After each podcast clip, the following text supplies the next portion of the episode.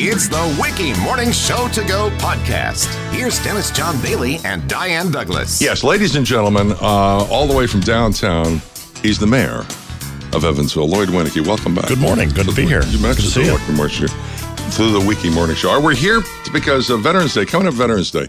Now, for years, 14 years we've been doing that, the Veterans Day breakfast? Yeah. Aboard LST-325, perfect place to hold the Veterans Day breakfast. And this year, though, because of the transition to the new dock right there on Riverside Drive, they are winterizing it, and we're not going to be able to hold the breakfast on board the ship this year. Well, first of all, the LST is a great venue for that. I mean, it just stirs patriotism in me when I walk on the ship every time, but particularly on Veterans Day, and to go down for that breakfast, you see literally hundreds of veterans who sacrificed so much along with a lot of their colleagues. So it's very moving. But you're right. This year, we're preparing for the LST to move downriver slightly. As most people know, we're building a new visitor center and dock facility right exactly where the riverboat used to be, the Tropicana riverboat. So there's a lot of activity going on. We had to build two special barges, given the dimensions of that mooring area, if you will. So those docks or those barges are now in place. The dredging in that area was completed about a month ago.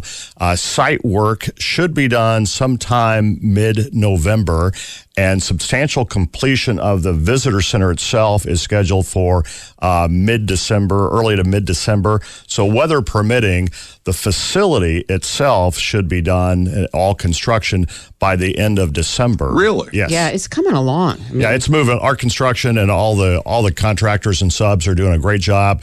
Some weather setbacks, but you'll have that on every project. Sure. But they're doing wonderful work, and the idea is, while the ship is being winterized and sort of closed for the season, if you will, the LST board and crew will be preparing the new site, and we'll be looking for an opening at the new location sometime in the spring, probably April, although a specific date has not been set. This is going to be something. Now, give us a little preview of as we walk into the new visitor center. Do you have any idea of how it's going to look? I do. I know the layout, and that's it. I don't know how it's going to be, what the decor is going to be or anything like that, but it is enough space in the new facility that the LST board will be able to have its board meetings on site.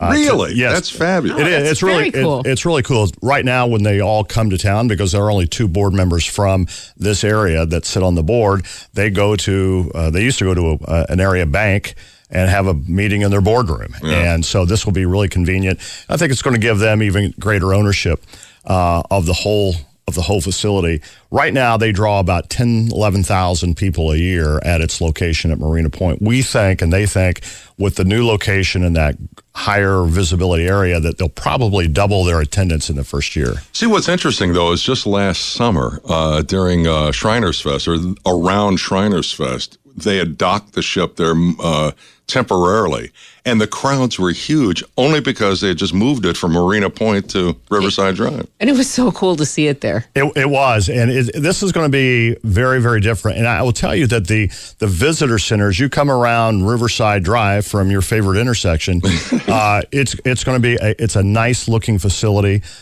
It will be it will be another great asset for the city. That's terrific. I think that's great. And I'll tell you what, that'll probably put to bed any future negotiations on whether or not the LST will leave. If they got a facility like that, it's a lock. I think that's correct. Okay, very good, very good.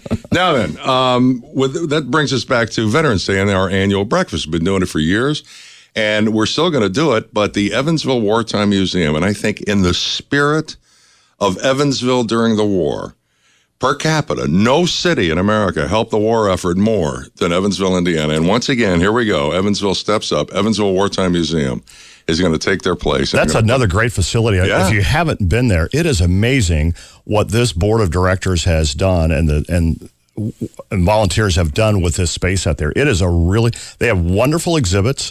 You can literally spend hours and hours there looking at specific exhibits, and it's really a tribute to our wartime effort. As you said, we built 166 LSTs. We built all the P-47s.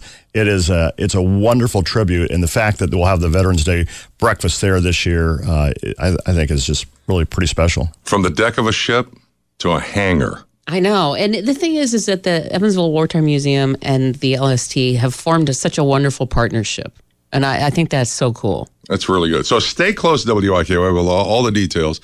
But it's the same as any Veterans Day, but instead of the LST, we're going to be up by the airport. It's out behind the Dairy Queen on Petersburg Road. The last hangar on the right. You can't miss it. That's right. All right. From Evansville, it's the mayor, Lloyd Winnecke. Always a pleasure. Thanks for having me.